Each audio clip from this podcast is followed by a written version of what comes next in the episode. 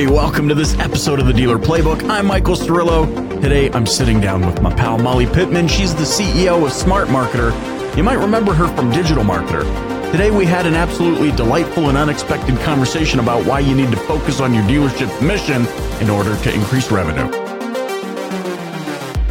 There, there's a couple of things here that I'm super pumped about. And I, I think the first thing that I want to say to you is congratulations because if I from what I understand about your career, and I'm no creepy stalker, but if I were to reverse engineer like where we're at, it's like, okay, you are the CEO of Smart Marketer, which is so cool. And I mean, like, anybody who's anybody in the marketing world knows who Ezra Firestone is, and of course, know who you are. So, CEO of Smart Marketer, um, you know, VP at, at Digital Marketer, intern at Digital Marketer, hospitality business, bur- like bourbon distillery, you know, and then what I'm picturing is like sitting on a porch in Kentucky eating a hot brown.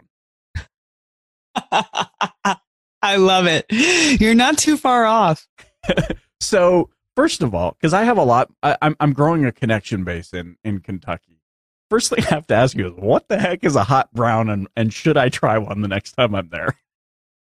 You absolutely should try one honestly, I've only had a few in my life, but in my in my mind it's like i think it's ham and cheese and some sort of breaded substance. Like it's really unhealthy. But uh, people in kentucky tend to tend to like it. It's it's on a lot of menus at restaurants. So i think you should definitely try it. I learned a mistake uh, uh, really quickly the last time i was in kentucky. It was actually the first time i was there earlier in in 2019 and I was looking at a map and I'm like and I made a comment I think I was in a restaurant I was with my colleague and I'm like but like is this the south?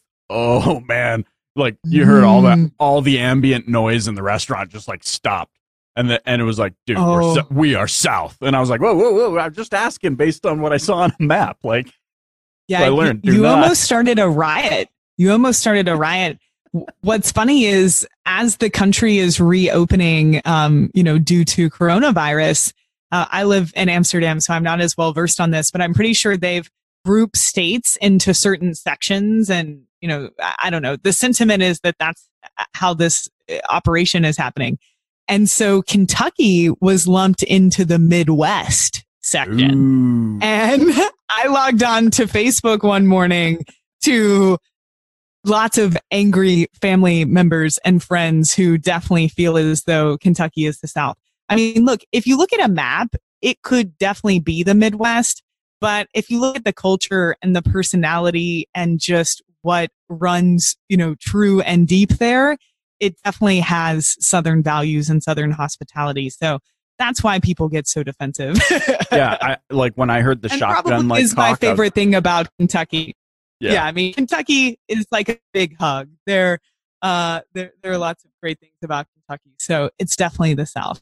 I thought it was so funny. Um, you know, I have kids. I have three kids, um, a ten-year-old and uh, well, now nine-year-old. And we were like, you know what, we're gonna. So I'm in Alberta, Canada, to just put this into context.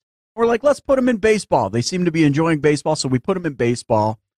And we thought, hey, we'll put them in baseball because you know the coach is going to kind of be on him a little bit like hey let's let's go let's go swing for the ball like you know all these sorts of things. No it was like a kid out in the outfield doing the floss picking daisies um, and the coach is just being like okay better better luck next time. I was like what is this? So i go and visit kentucky. My colleague goes he says to me look you don't have to come but my kids are in baseball. We're going to the game tonight so you can you know you can go back to the hotel or you can come check it out. It's totally up to you. And i'm like yeah what the heck? I'll go hang out with family and get to know you guys a little bit more. I'm not kidding you, Molly. I thought I was afraid. I showed up, dude, and it was like Was it intense? Holy I had never seen anything like this in my entire life. I don't even uh, think the sports major... are life. Sports are life. And I think a lot of that is because there aren't I don't think there are any professional sports in Kentucky, period. No, there are a few in Cincinnati, which is right over the river to the north, right. over the river to the north. uh, really sound like a Kentuckian. But I think that that plays into it. I mean, you know that there's a huge love for college sports, yeah. Kentucky and Louisville. Right. But yeah, I grew up in a very competitive sports environment. I played soccer growing up and my dad played football.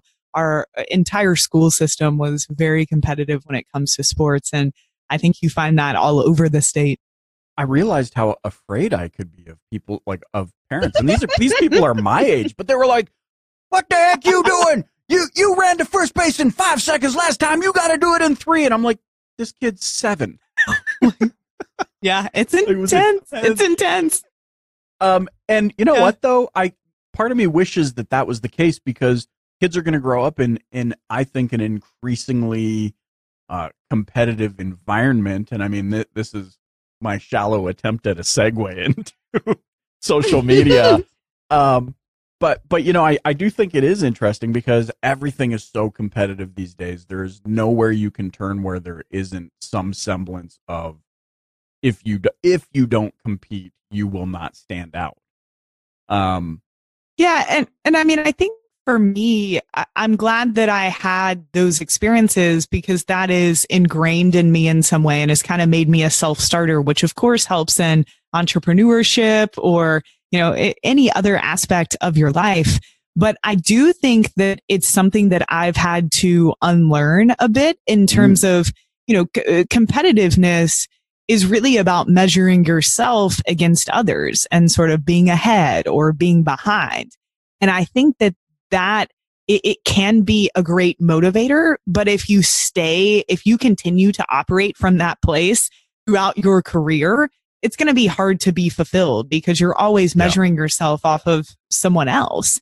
And so I do think there is a point where a transition needs to happen. And for me, it's like, you know, I guess I'm competing against myself or, you know, becoming the best person I can be and trying less to, to compare. So I just wanted to point that out because that's a really big lesson that I've learned the past few years.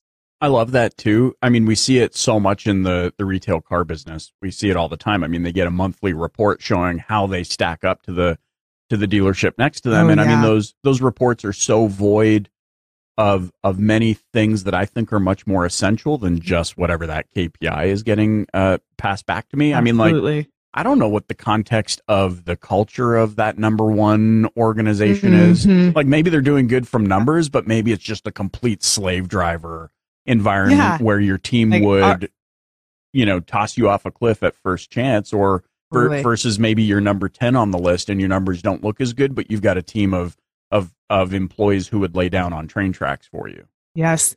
Yeah, and, that is where true fulfillment comes from. Um, and I can tell you that firsthand and it's one of the biggest reasons that I decided to become a part of Smart Marketer. You know, the tagline of the company is serve the world unselfishly and profit. And, you know, Ezra founded this company with, with that meaning behind it, that vision and has really held true to it um, in terms of hiring and, you know, the products that have been created and just the message and the information that we've put out there. So, um, yeah, I, I don't think there's anything more important than that in business. And I love that you brought that up because uh, the measuring stick that we use as entrepreneurs generally is revenue or is in some way tied to money. And I think it's important for us to start talking about the other aspects too, because those are truly what matter, in my opinion, especially yeah. when it comes to feeling good about what you're doing in the world, which is what this is really about. You know, eventually, uh, money really, you know, uh, it's not going to make you happy. and I yeah, think true. most people have, listening have figured that out. And you know what? I mean, like my kids don't know how much money I make or or how much money mm-hmm. I don't make. It has zero bearing mm-hmm. on what brings them joy, comfort, safety. I, and now there is there is kind of the other side of this because there are people out there. I mean, like Grant Cardone's one of them who is like, yeah, money never made you happy, but it never made you unhappy, like either.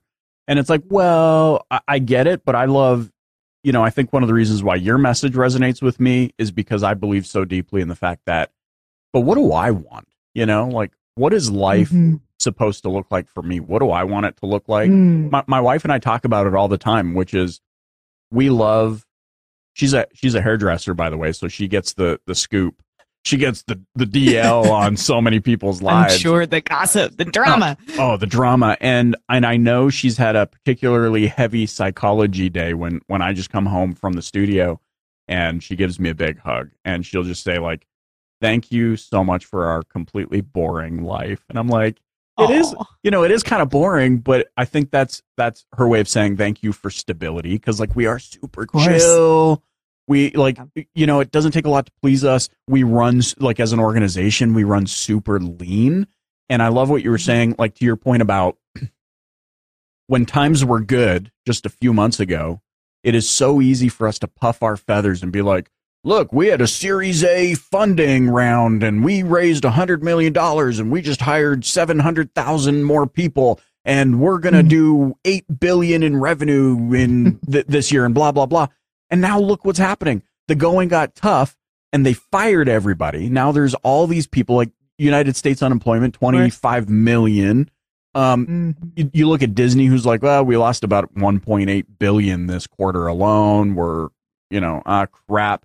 And it's like, it's funny how unsexy the numbers became when things got a little bit tight. Um, yeah, but you know, a lot of that is really on the educators in this space. That is the responsibility of the leaders in our market. And the reason that there is such an obsession with, um, you know, money and having a seven, seven figure, eight figure, nine figure, we're going to 10x stuff. We're going to scale, scale, scale. You know, specifically in the digital marketing industry, the reason it is that way is because nothing against Grant Cardone, but people like Grant, that is the message they're putting out there. So I think that's something that A, we all need to look at and something Ezra and I feel passionate about putting out a different message that allows people to measure themselves in a different way that more so reflects like, what is my gift? You know, we all have certain strengths, certain gifts. There is a reason we were attracted to entrepreneurship or whatever it is that you're doing. Um, so, you know, if you are in service of that and doing that, the money will come, right? And that feels good because you are fulfilling your purpose. But if the uh, obsession is always monetary, the fulfillment will never come. You will always be unfulfilled because you're optimizing for something that, um, you know, I, I, mean, yes, money can buy you comforts. Money can get you out of uh, bad situations. Uh, money can definitely buy you distractions, but money can also be a huge distraction and it can be a huge stress. I know that as I've made more money in my life, it has become a bit more stressful in a way. And I know a lot of business owners that have been so obsessed with scale, scale, scale, and then they get to that number or that place that, um, you know, that they've been shooting for that is the promised land as laid out by so many people and they're even more unhappy than they were when their business was at a million dollars a year or $500,000 a year yeah. when times were a lot simpler and when they were able to be a, a lot leaner. So, um, yeah, sorry, kind of went down a rabbit hole there, but no, I just feel really totally passionate cool. about that because you know, there's nothing wrong with making money. I'm not here to be like, woo, we shouldn't make money. And like, this is all uh, about doing what you love. Like, no, sure. I love both sides of the coin. I just see um, the pendulum is very much swung in the other way right now. And I also, you know, as I said, that a huge responsibility. Uh, us as educators, we are very much responsible for uh, for that. So, yeah.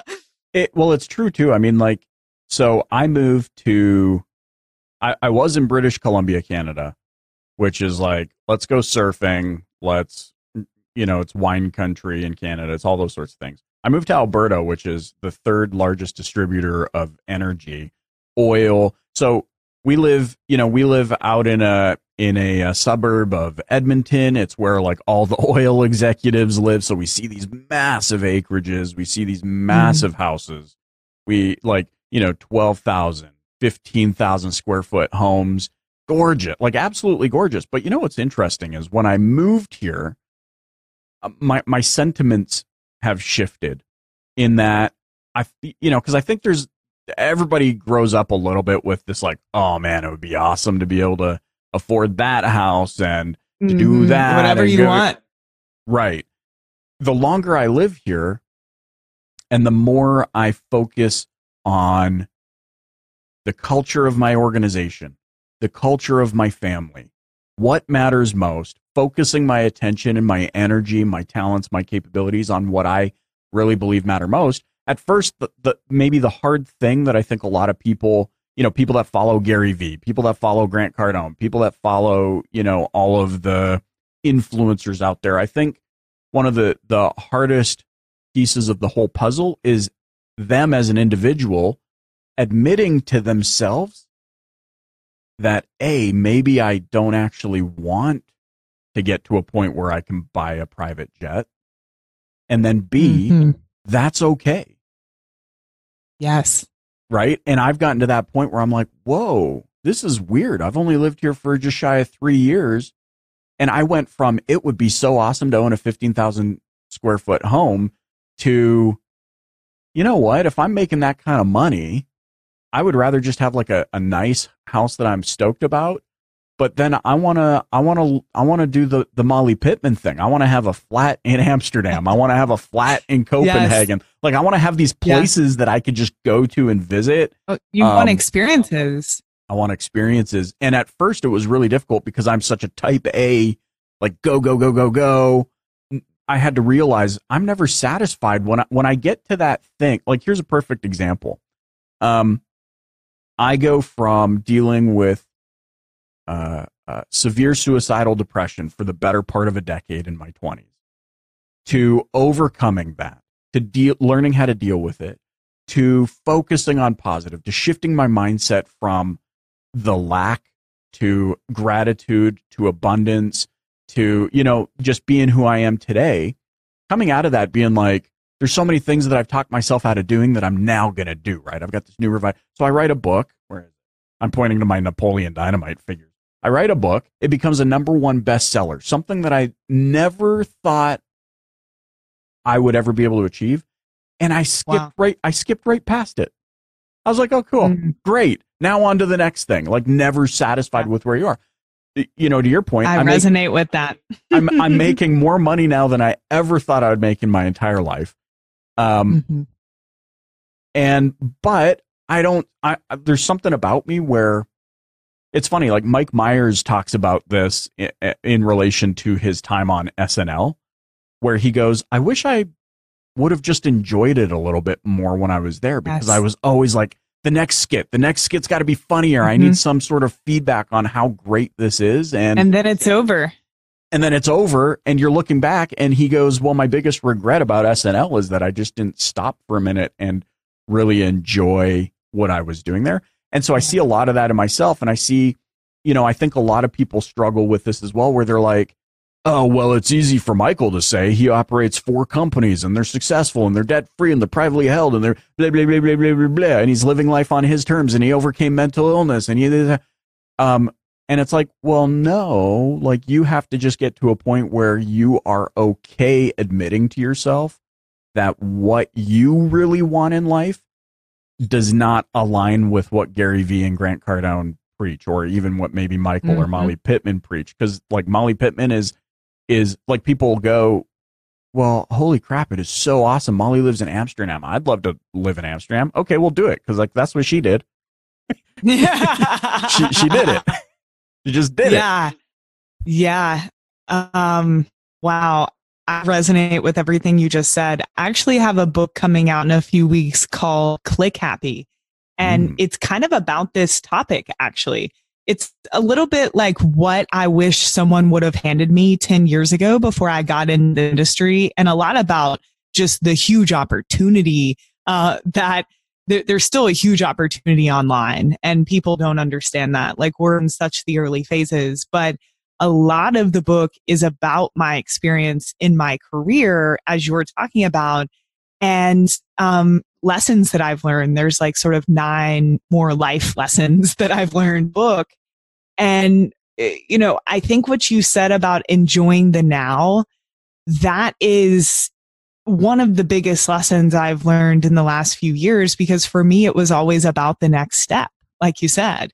And there is no place you're you're going to get, like I said earlier, where you're like, okay, I did it. You know, I mean, there are milestones along the way, but if you can appreciate the journey, like, for example, a big goal for me has been, of course, I take weekends and I take time off, but I want to get to a place where I love what I'm doing so much that I have an equal level of enthusiasm on a Monday as I do a Sunday, you know, right. because that definitely hasn't been the case my whole life. And sure. so, you know, I'm pretty much there right now and that feels so good.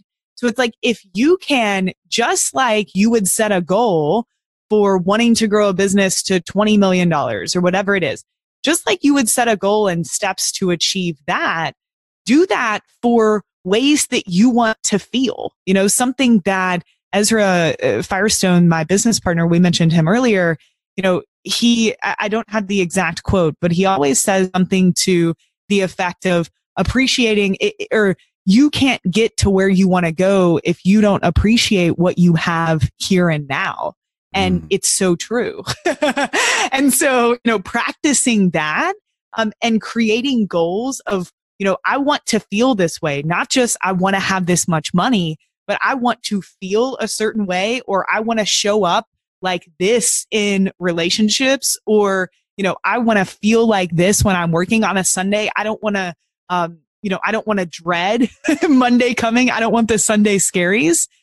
If you can make those just as much of a priority, that's how you're able to have a truly rich life um, in all aspects it's it's this it's this weird I don't even know what I would call it like conundrum maybe of as entrepreneurial people and I think a lot of people in in the industry that I'm in uh, the industry you're in have a challenge with is shutting their brain off or or giving themselves permission to well first of all the only way your brain shuts off is when you're dead so that's that's the yes. first thing um, but dealing with oh man, like I want to go on a family walk on Sunday and I need to give myself permission to do that because I know I absolutely put in my best effort from Monday to Friday or Monday to Saturday or or vice versa. I I I had enough like I don't want to say balance cuz like that but but I I I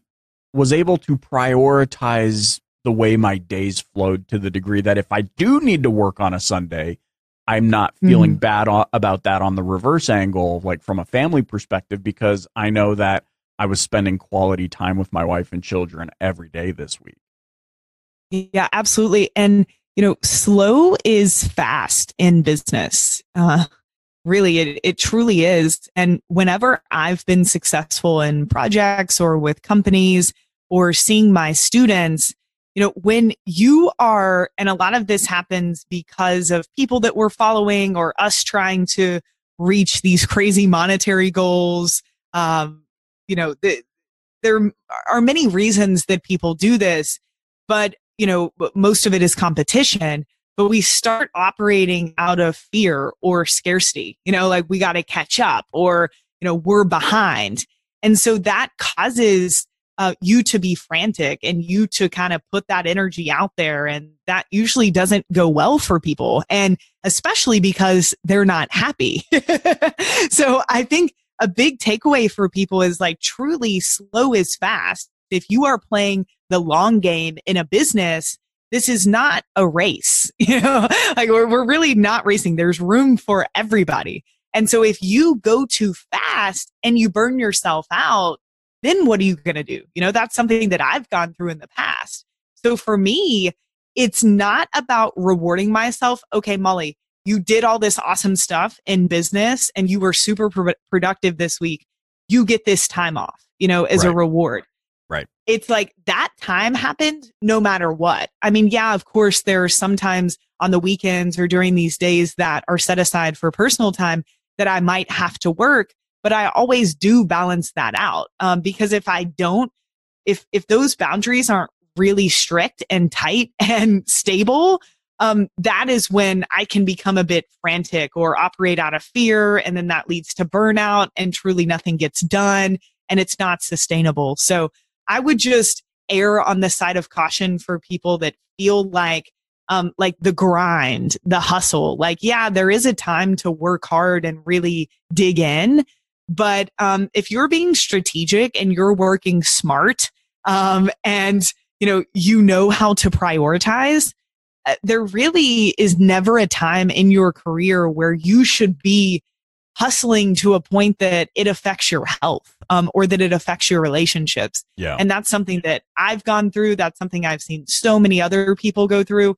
And again, a lot of that is on us as leaders in the entrepreneurial community, you know, speaking up about that, speaking up about, you know, for me, I try to take Fridays off. So that's something cool that I like to do, have three solid days that, yeah, of course I'll do some correspondence or, you know, I'll chat with students maybe, but I'm trying to turn my brain off um, and really protect myself because we don't realize the amount of stress that it brings when we work like that. You know, I've been yeah. there working 80 hour weeks, never put it down, wake up with the phone in my hand, like turned on 24 hours a day. And like, yeah, it accelerated my career, but it also did a lot of damage to me, like my health and my mental health. And so I just like to put that out there for people as a warning and also for anybody who has gone through it. Like slow is truly fast. Um, yeah. And it is a long term game and you've got to keep it, keep that in mind.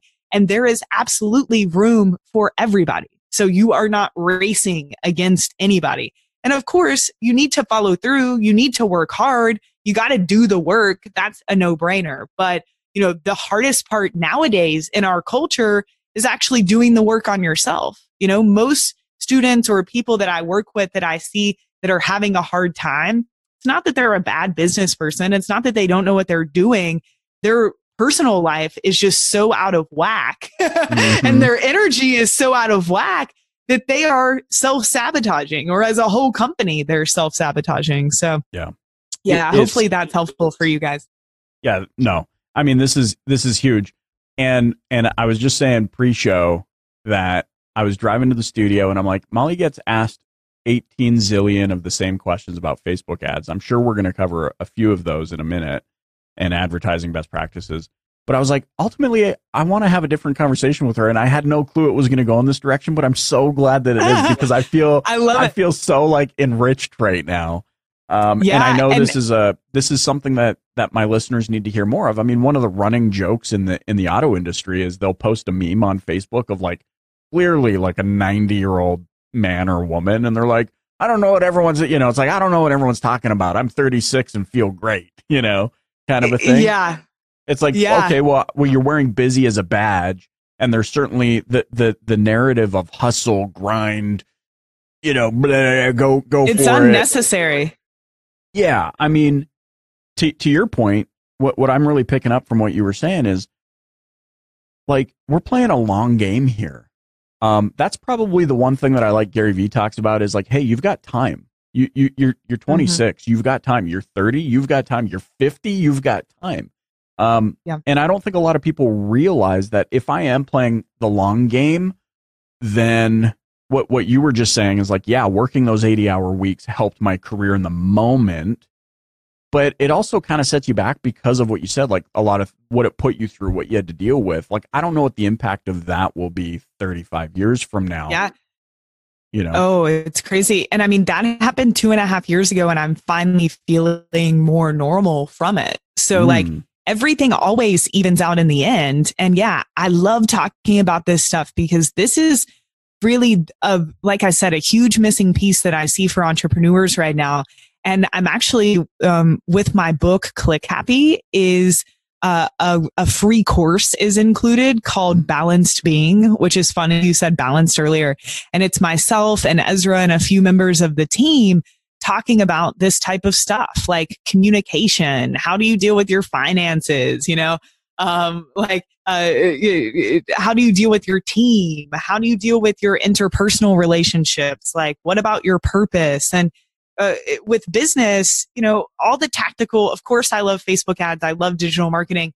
And I've been on hundreds of podcasts and blog posts and courses talking about that stuff. And that's important. But this side of it, um, I definitely feel, at least right now, like I feel like I should be talking about it because so many people are struggling with it. I this is something I could talk about every day. In fact, you know, it's funny because the last time you were on the podcast, it was very like the the whole purpose of the podcast was very um what's the word tactical. I want to use? Tactical. It was so focused on tactics like okay, step 1, what can we do? Step 2, step 3, what can they take right. away? But but I realized like yes, there's a time and a place for a tactic. Uh, but tactics mean nothing if you don't have a bigger strategy. Like what strategy yeah. are you following? And then strategy kind of for me flows into but what do I want? Like why why would I even want to grow my business? And a lot of people I don't mm-hmm. think can even answer that question. Like why do I want to grow my business? No. What's funny about that is as as things started to happen and I mean obviously it's I, am I'm, I'm almost sick of talking about the the pandemic at this point because it was like so heavy yeah. for so long. Um, but I mean context wise, one of the things that I think is interesting is what came out of this in conversations with my team is that a real driver for us to want to grow our business is so that the next time something like this happens, and it will, and by the way, there's also issues happening all the time. Every day there's there's issues. There's things that we we can be doing to serve the world, to serve people. I'm like, dude, the, I think the only reason I really care about growing my business to, to that 10x level over the next five years or decade is because the next time something catastrophic like this happens, I want to be in a position to go, you're taken care of, you're taken care of, you're taken care of. Like, I, I look at all these companies that are like, eh, you know, and I can't think of any off the top of my head, ironically, but, but there are, we know there are some who in the last recession were nothing, grew to multi billions of dollars over their last decade or 12 years, 20 years, whatever. And now they're like and we're opening up a billion dollar fund to help you know people who have been um, whatever. Or you look at famous chefs like guy fieri or however you say his name and he's like you know i'm good so i'm going to start a, a fund for people that have lost jobs in the hospitality business. And he's raised like 20 million dollars or something crazy like that and yeah. i'm like now we're talking because it's like yeah i can do good in a one-to-one fashion for my clients uh, directly proportionate to the the work that I do for them or the service I provide. But there is this bigger piece that I think so often gets used as a publicity stunt, which is the the real ability a company can have to to support and serve. Absolutely. The, and and a lot of people put that in a box of like, well, I'm not a nonprofit or I already right. donate to charity and they think of it in that way but that's just one small piece of it. That's almost like the extreme piece of what you're talking about in a way. Like there are ways that you can profitably serve your customers. So for example, let's look at Smart Marketer. I mean, at the core, why Smart Marketer exists is because we all love to nerd out about marketing and business, as you can probably tell. And there's nothing that makes us more excited than someone going through one of our courses or reading, consuming our content, going and implementing and growing their business and being able to hire more people. Or students have told me, hey, I was able to send my kids to college, or I went and built this cool thing in Africa, or you know, eh, whatever they are empowered to do, I'm giving them a skill set, thousands of people a skill set, go get, you know, their mission out there, or go get their purpose out there, or for them to go help other people but I'm still making money from it. you know? yeah. I, I'm still making money from it, but I'm providing an actual transformation for them. And I think that that is the missing piece. I mean, that's the missing piece in most people's marketing is that they don't have a transformation to provide the end user. And so the marketing message isn't that strong, you know? So if that is the first place that you start and you really feel passionate about that, um, then you know that that to me is just such an amazing business. And again, it's different than you know one of my goals is maybe in the future to own some sort of like dog kennel or dog shelter because mm. I really love dogs. But that's more in the like nonprofit um, uh, project uh, category that I mentioned earlier. Like you can still be a profitable business that scales or whatever you're looking for from it um, and truly serve people first. Yeah, I love that so much. You mentioned something earlier I want to just dig into a little bit. So there's Smart Marketer, there's 18 zillion. Don't fact check me on the number, but there's there's a, a lot of other info, education, um, training, marketing, right? Like everybody these days is a marketer. It's like you open up a, uh, a box of whatever, you know, Cracker Jacks, and it's like, you are now a marketer. And it's like, oh, sweet. right. And everybody calls himself a yeah. marketer. And I've, and, and, you know, LinkedIn's profiles, everybody's like, I help marketers become better marketers on marketers. It's like Russian nesting dolls of marketing. And, yeah. And, and so there's a lot out there. And you mentioned, um, which I love because I believe it so deeply. Like this is not a race, and there's more than enough for everybody. How does Molly like? How do you navigate? Because I'm sure you see it just like I see it. You're scrolling through Facebook and you're like, oh, there's another competitor, or like, mm-hmm. oh, there, there's another company that's saying they do the exact like from at face value sounds like they do the exact same thing as me because I, will tell you, and you know this. I mean, yeah in in the automotive industry specifically, it is like dog eat dog, or at least it can be yeah. that way. It's so competitive. I it's mean, like, oh, what is my competitor doing? Oh crap, my competitor's doing this. I must do this because we're fighting for the same. Like it's it's just very bloody water. So what what do you say to like how do you navigate that? Um, yeah. how do you how do you keep well, your focus and just say, well, that that is what it is. We're doing this. love that question because this does happen to all of us. And first off, competition in a market is great because that shows you that there is a need. You know, if um, someone comes to me with an idea, you know, uh, I'm the person that my friends call me with the crazy business ideas. And the first thing I do is Google to see if something like that idea exists. And if it doesn't, I'm actually weary of even moving forward with it. Of course, there is a time and place for a novel idea and I'm not knocking it. But, you know, for me, if there is competition in the market, that's awesome because that shows me like they have proof of concept. They've gone first.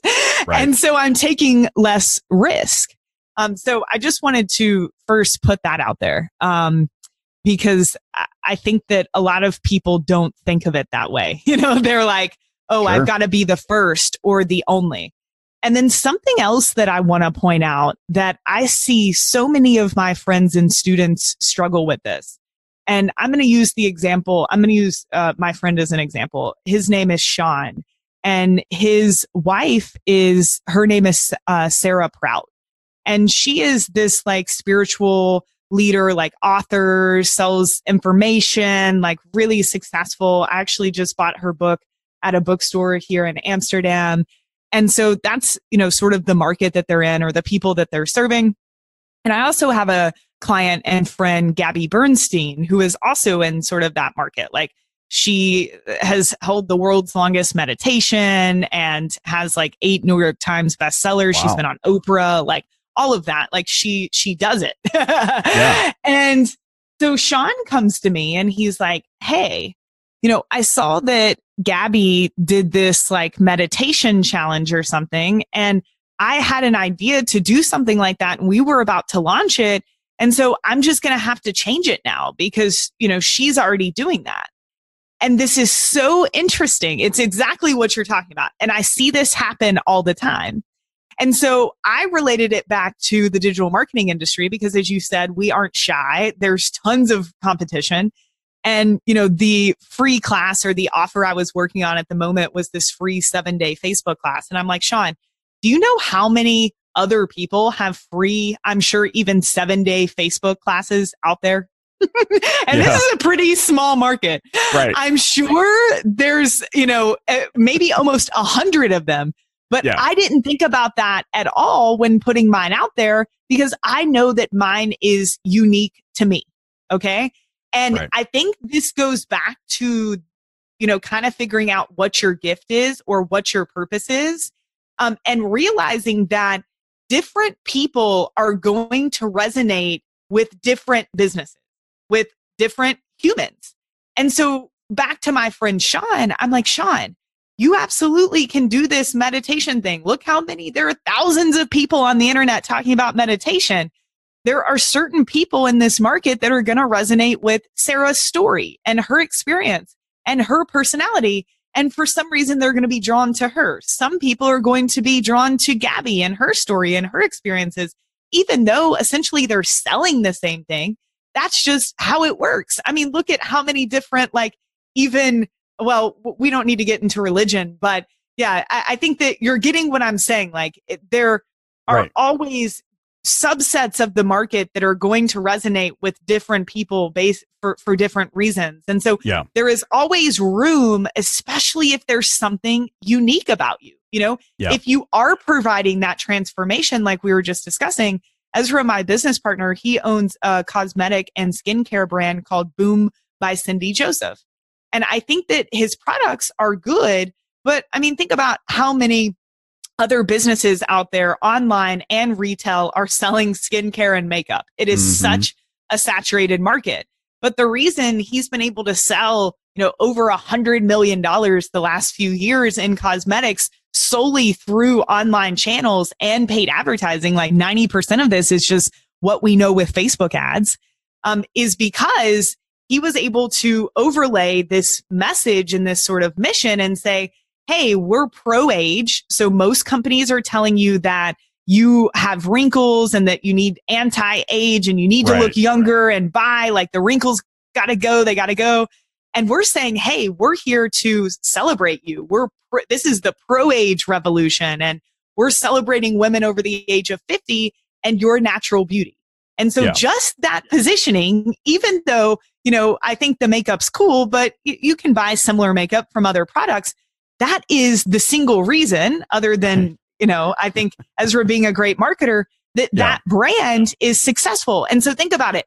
That message they're not getting that message from l'oreal and all the i mean i could name hundreds of makeup and skincare brands but that message attract attracted that part of the audience. And that's why he is so successful in one of the most saturated markets that exists so I think it really ties back to like, what do you bring to the table? How can you make, you know, even though everybody usually, you know, most people in their life need to buy a car, most of us multiple times. yeah, so right. you have that to your benefit. How are you providing a unique experience that other people aren't? And like for me, just really quick, and this is a side example, I'm not saying anybody should run out and do this.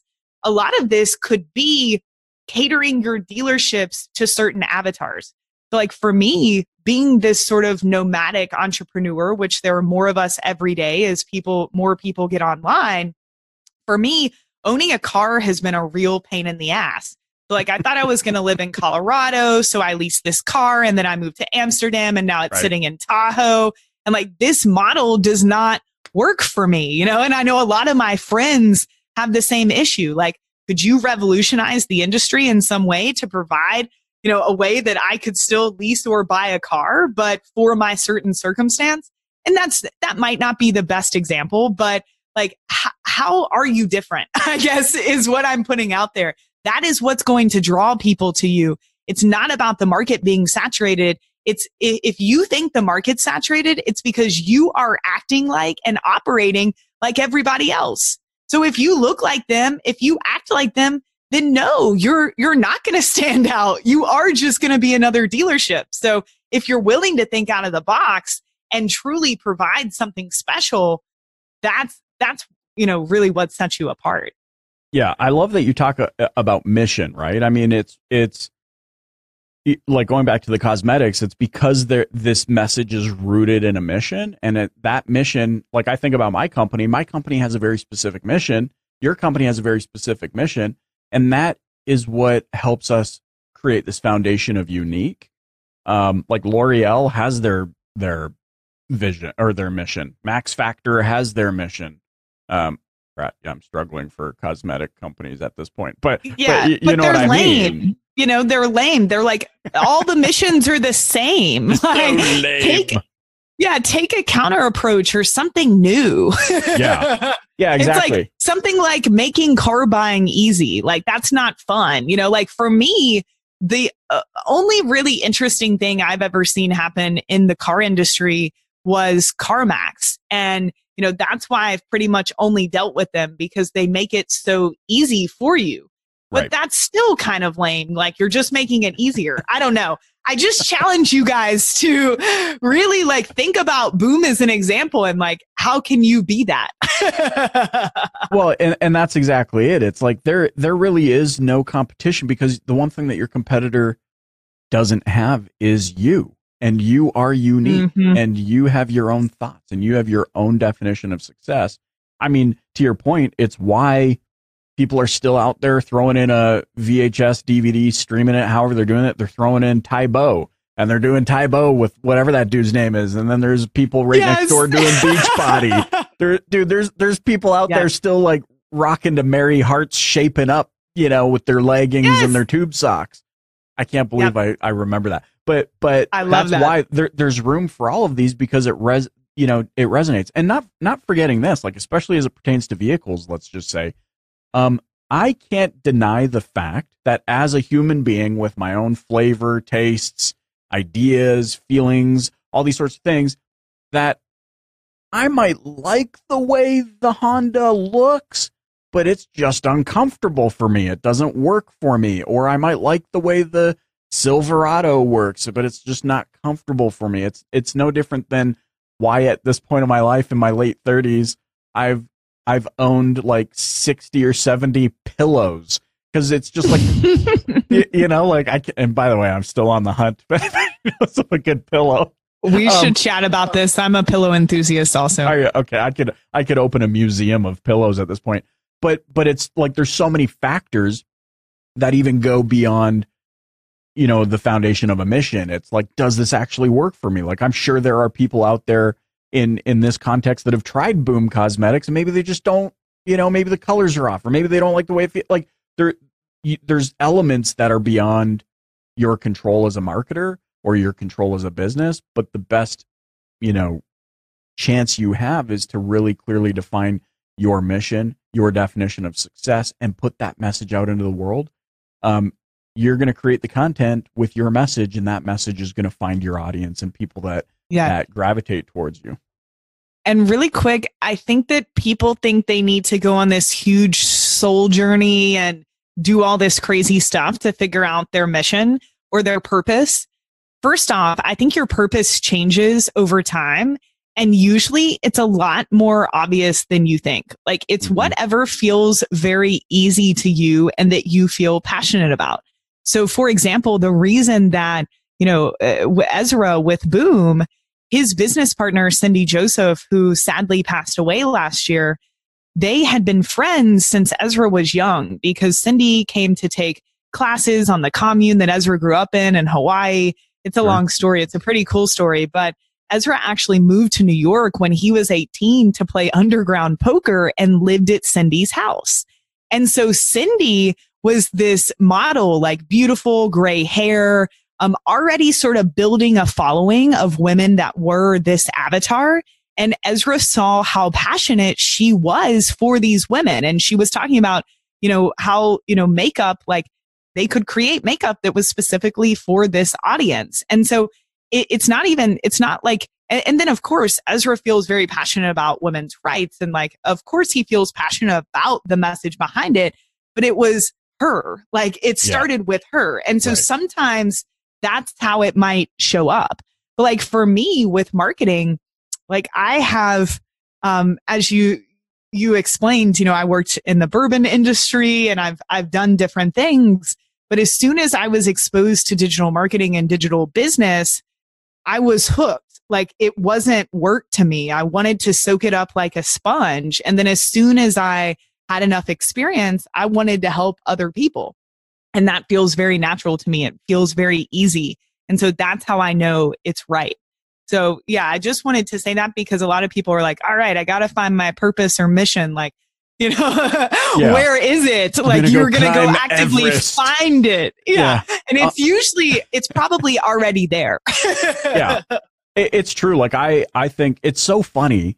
Um, you know, as as a bit of an aside, right? Like, so I started podcasting in the automotive industry, and I mean, like, people are like, "Wow, you know," my kids ask me, "Are you famous?" I'm like, if I want to, if I if fame was like what I was going after, I would not start a podcast in the in the automotive industry. you know, so True, starters, not the broadest, not the broadest market. Yeah, and it, and it's funny though because er, earlier in the in the in this conversation, I had mentioned like we started out one way, and then that kind of shifted, and that kind of shifted, and I realized that of myself, my big thing is this can be a tool to bring relief to an industry that is so um, void of like just that that that voice of reason or that like that's just something mm-hmm. I I'm so passionate about, and so that comes through in the show. But it's funny because so many podcasters will hit me up. They're like, "Hey, dude, we're thinking about starting a a, a car dealer podcast. Like, would you be okay with that?" I'm like, "Dude, giddy up, man." Yeah, Let's of course. Roll. Like we're on the same mission, you know, and the people. Yeah like that even makes you want to like hey how can i help is usually what i say because yeah. we're on the same mission it, exactly and it and it just ties into gosh molly like what has been such a delightful conversation i'm so glad that we were able to yeah, connect for this me um, too and i'm strangely like i uh, honestly i came into it being like okay we're going to talk some facebook ads i'm totally happy that we we didn't and i'm so happy we went down this path because it is so on mission for this every industry, right? Like everybody needs to hear more about this this message and what you believe and what I believe because I, I really do feel that to your point, this is such a void um, um, concept, and it is incumbent upon us as leaders, as educators, to get this message out there to more people so that they can live the best version of their life that they want to live, like life on their terms, not yes, oh well, that's what matters. We only did a million in revenue, so therefore we're not worth anything. It's like, shut up, you're mm-hmm. awesome. So, exactly. um, you, you mentioned your book, so I'm super excited about that. How can those listening get in touch with you and keep up to date with the book launch and all that kind of stuff? Yes. So as of May 25th, 2020, at clickhappy.com, you will find my book and also that free course um, that comes with the book about being a balanced entrepreneur. Uh, I think that'll be helpful to a lot of you guys. You can also find more of my courses and work at smartmarketer.com, also mollypittman.com. so a few websites for you to browse if, uh, if you have some time. I'm most active on Instagram, so at Molly Pittman Digital, but you can also find me, uh, my brand page on Facebook also. So those would be the best places. If you are looking for Facebook specific information, I do have a free seven day Facebook class, as I mentioned earlier. You can just Google Molly Pittman seven day Facebook class, you know, smart marketer or something like that, and it'll definitely come up. Um, and that's just a free class. We just ask for your email address. Molly, you're the best. Thank you so much for joining me on the podcast today. Thanks, Michael. Thanks for checking out this episode featuring Molly Pittman. You know, when it comes to creating, optimizing, and managing Facebook ads, Molly Pittman, she's really at the top of her game. And, and truth be told, that's what I went into this conversation almost thinking we should be talking about. I was driving into the studio and I'm like, you know, everybody talks to Molly about Facebook ads. Everybody talks to her about, um, you know, online advertising and how to make it better and how to optimize it. And I felt like, you know, she just has a really cool career path that she's followed over the last few years. And I thought it might be cool to try and, you know, get some conversation going along those lines. To my delight and surprise, that's exactly what we talked about. Um, and we weave in and out of uh, a variety of topics, one of which is, and I say this all the time, and I hope you really understand it and, and believe it of your dealership and that is that you're unique. There are no two uh, dealerships. There's no two dealer groups. There's no two areas that are exactly the same. There is a real pulse that runs deep in the dealership, and that determines how scalable and how impactful the business can be. And I, I just love that that's what our conversation rolled in and out of. And so I hope you got a lot of value out of it. If you did get value out of this episode, or maybe something you heard or something you heard on another episode of the podcast, would you do me a favor if you haven't done it already? Click that subscribe button. And also, would you join me in my mission to enrich and empower retail automotive professionals around the world? Share this out with those that are going to get impact and value, that are going to level up. You know, the best way to rise is to lift others, right? We talk about it on the show all the time. So would you do that? Also, hey, why don't you connect with Molly? Share uh, tweet her out or send her a message on Facebook and let her know what you thought of this episode. And while you're at it, send me over a, a connection request. I'd love to connect with you. I'm on LinkedIn at Michael Cirillo. Now, listen, I want you to also accelerate your career in the retail auto industry. And so if you haven't checked out my DPB Pro Facebook group, go on over to www.facebook.com forward slash groups forward slash DPB Pro. Here's what you're going to get when you join that group. And by the way, we don't let everybody in. There's a specific set of criteria, of criterium uh, to letting people in that group. We want like minded professionals who are looking to accelerate their career in the retail auto industry, who are looking to put all aspects of their life under the microscope. We're going to be creating mini habits, setting goals. There's accountability. There are live sessions. There is exclusive information and content, videos, and after interviews that we do not share on the public facing podcast that you're going to get access to when you join that group. So make sure you head on over there, facebook.com forward slash group DPB Pro.